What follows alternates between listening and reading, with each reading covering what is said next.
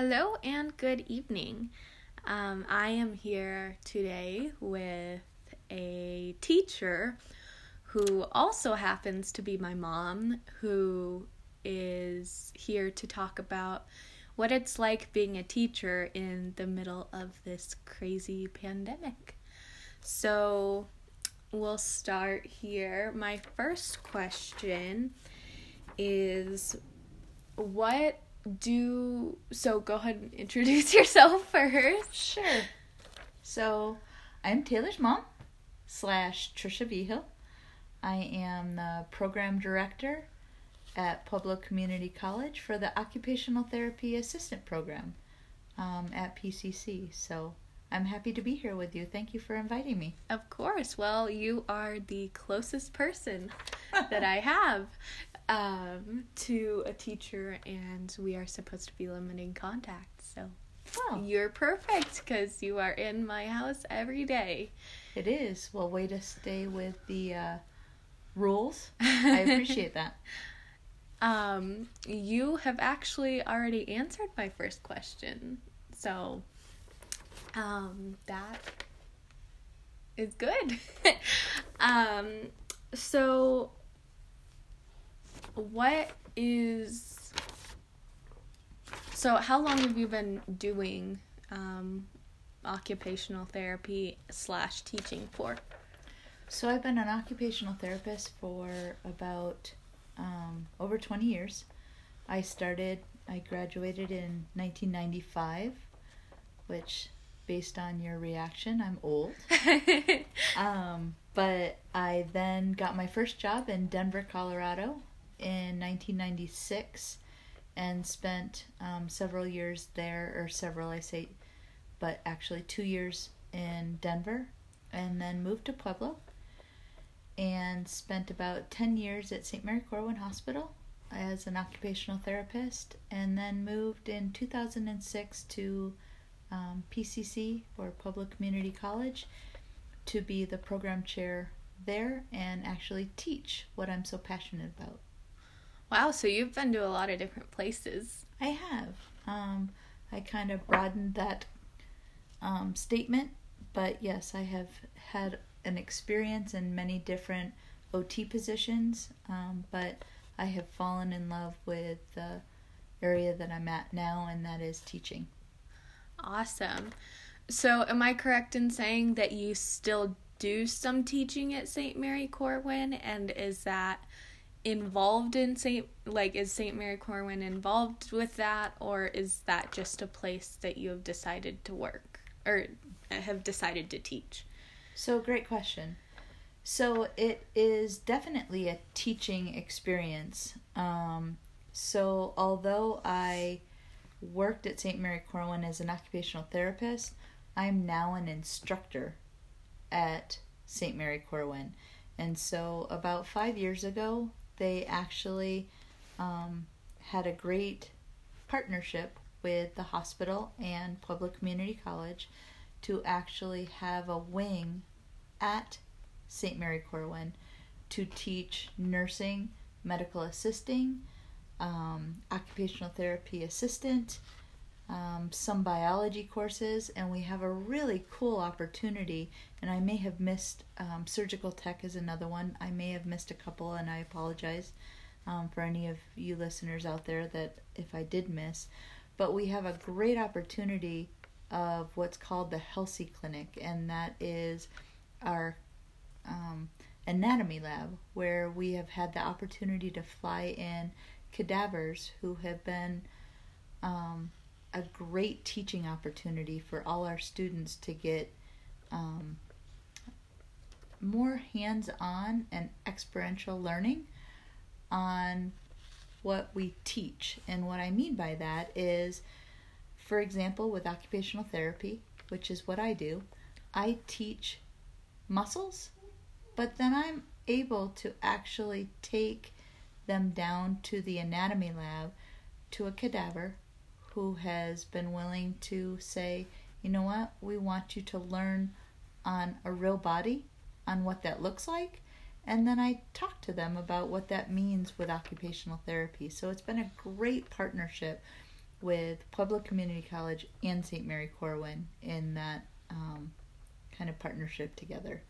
That sounds very cool. And um, it's crazy to hear that and see how much, I guess, technology and learning has evolved Absolutely. in that manner. Yep, very good point. So, how many students? What what is the average amount of students that you have per year, semester? How many? However, you um, accept into the program. Yeah, sure. So I accept twenty students currently um, per year. So every fall, we have a new cohort that comes in, and the reason I limit that currently is because um, I'm very cognizant in the fact that I want to make sure that every student that graduates from our program has an opportunity to get a job. That's what we're all about as a community college. And in order to do that, I need to make sure that I look at what other schools are out there, who is uh, who are graduating students, and make sure that we are in line with that so that I can assure that when you graduate from our program, you have the ability to get a job. And if I accept too many students, then what I do is um, saturate the actual job market. And that is the last thing I want to do. I want to make sure that you come to Pueblo Community College into the OTA program. When you leave, if you want a job, you will have that job and well, that's the way we do that. Well, that is awesome because I know some teachers say, you know what, it if it happens, it happens. If it doesn't, it doesn't. So, I would love to be your student to make sure that I get a job. Thank you. And and sometimes that is frustrating because people will say, "Why can't you accept more?" And that's currently why we choose not to is to make sure that that market is not saturated. Awesome. So I know that coronavirus started I don't remember if it was the end of last year or the beginning of this year, and it started as not such a big deal. Um, I know for me personally, it kind of just came like out of nowhere. Obviously, we knew it was happening, but um, there just came a day where just everything immediately shut down. Um, so, when did you guys originally start virtual learning?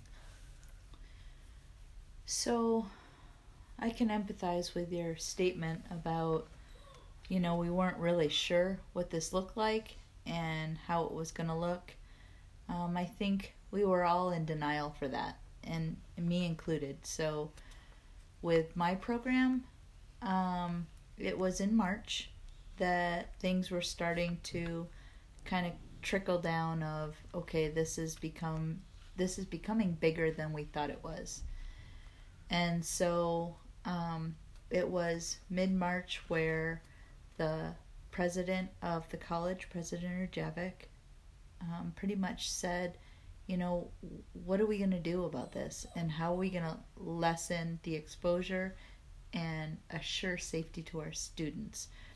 And so she closed the college down and said, and I say close the college down, we had all services ready to make sure that people were taken care of, but our classes were to be online, at least in my program.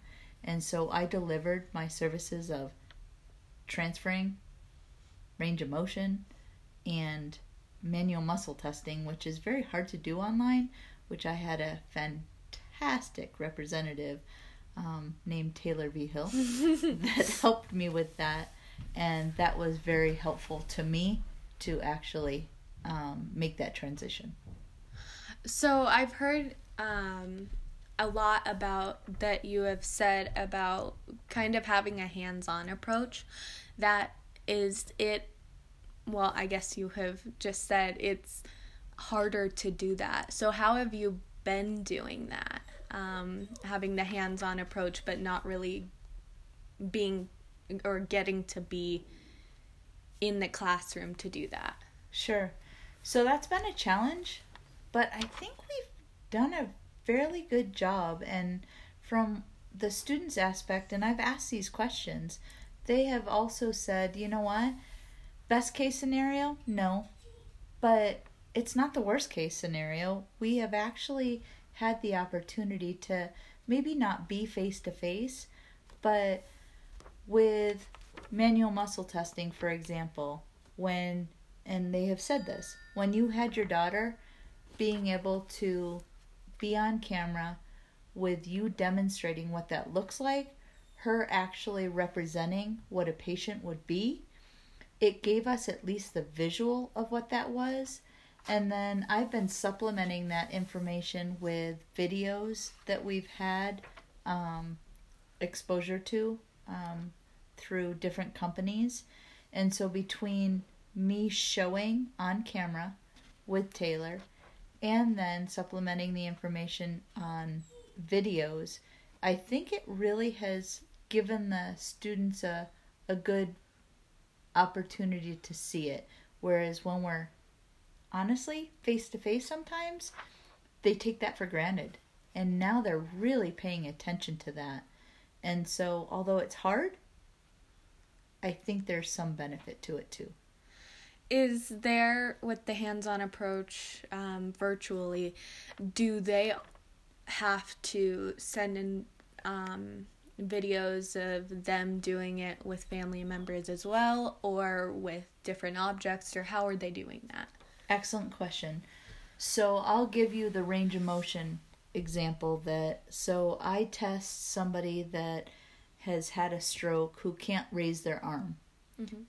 Or bend their elbow or raise their wrist or bend their wrist.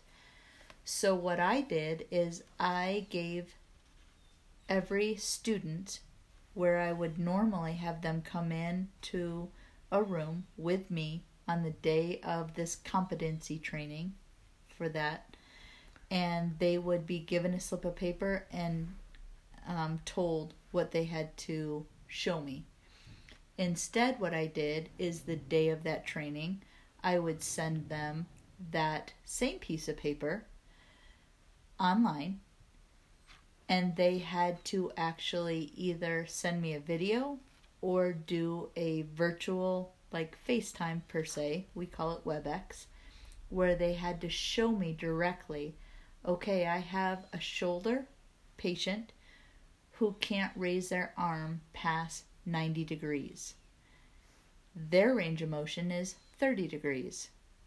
And they actually show me that range on themselves, on a child, maybe at home, or on a significant other. Either way, they're still getting the same visual that they would have had if they came in and specifically did it on me, except we're just changing that concept a little bit. So it sounds like the um it's they're adapting to what's around them to be able to do what they need to. Absolutely.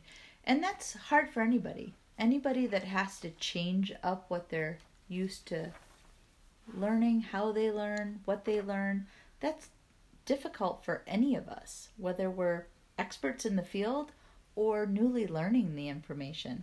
But the bottom line is is I think that we're going towards a new way of not only teaching but learning and delivery.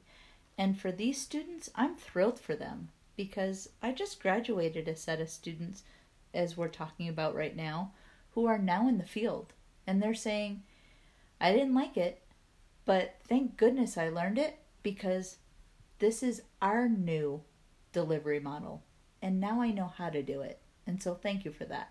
It's the new normal right now. Unfortunately, yes. so, was there ever a time where um, you went back to in person learning?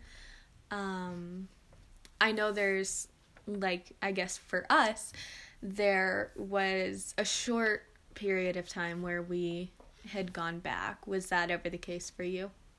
It was. We did. Um, so the the folks that I just talked about, um, they,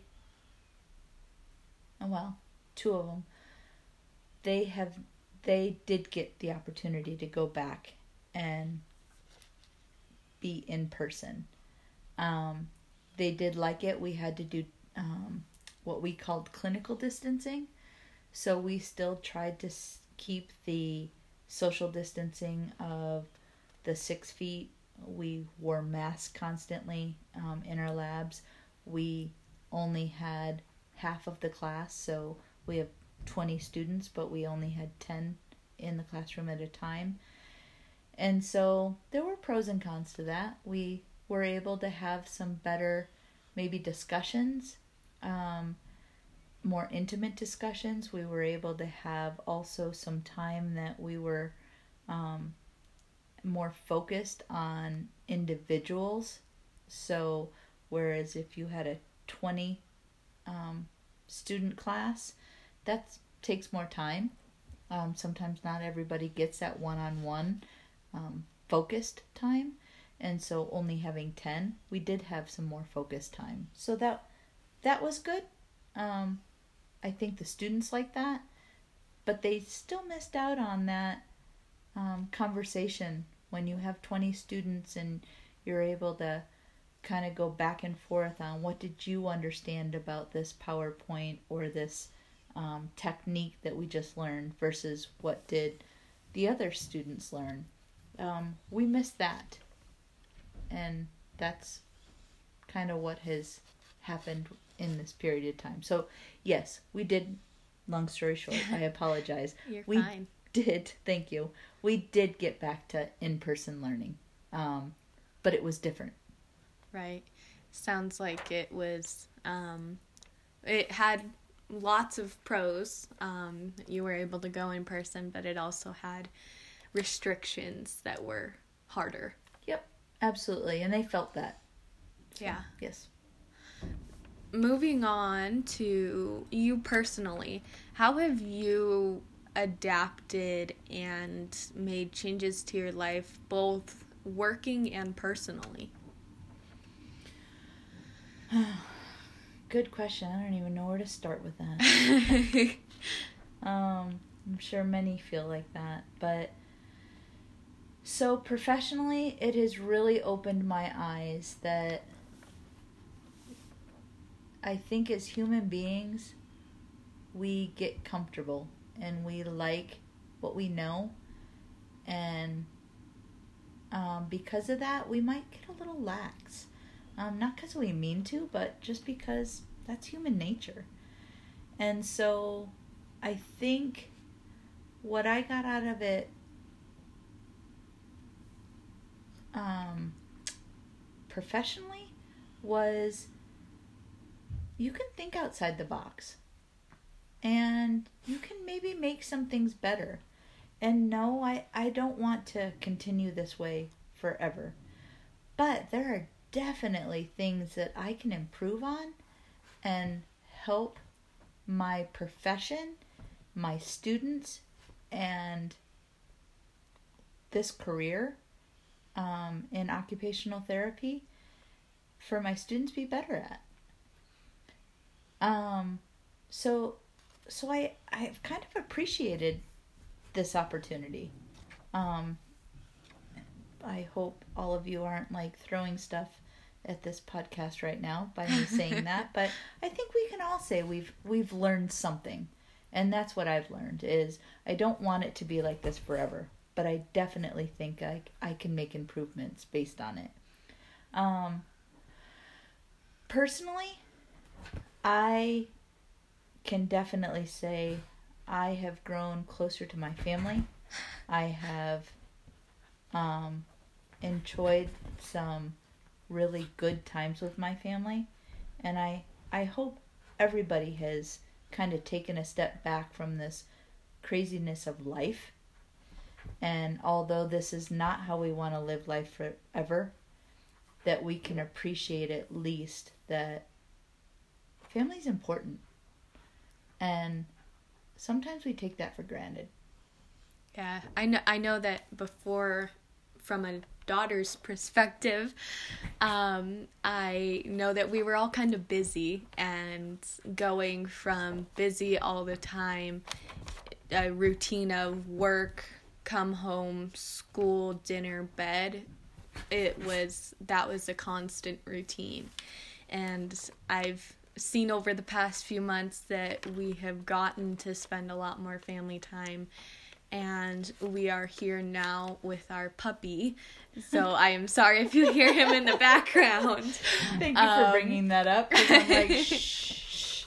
Um, we're here with our puppy and able to do this podcast and our new norm, right? Yes, and being on camera um, with our top half being professional and our bottom half being our pajama pants.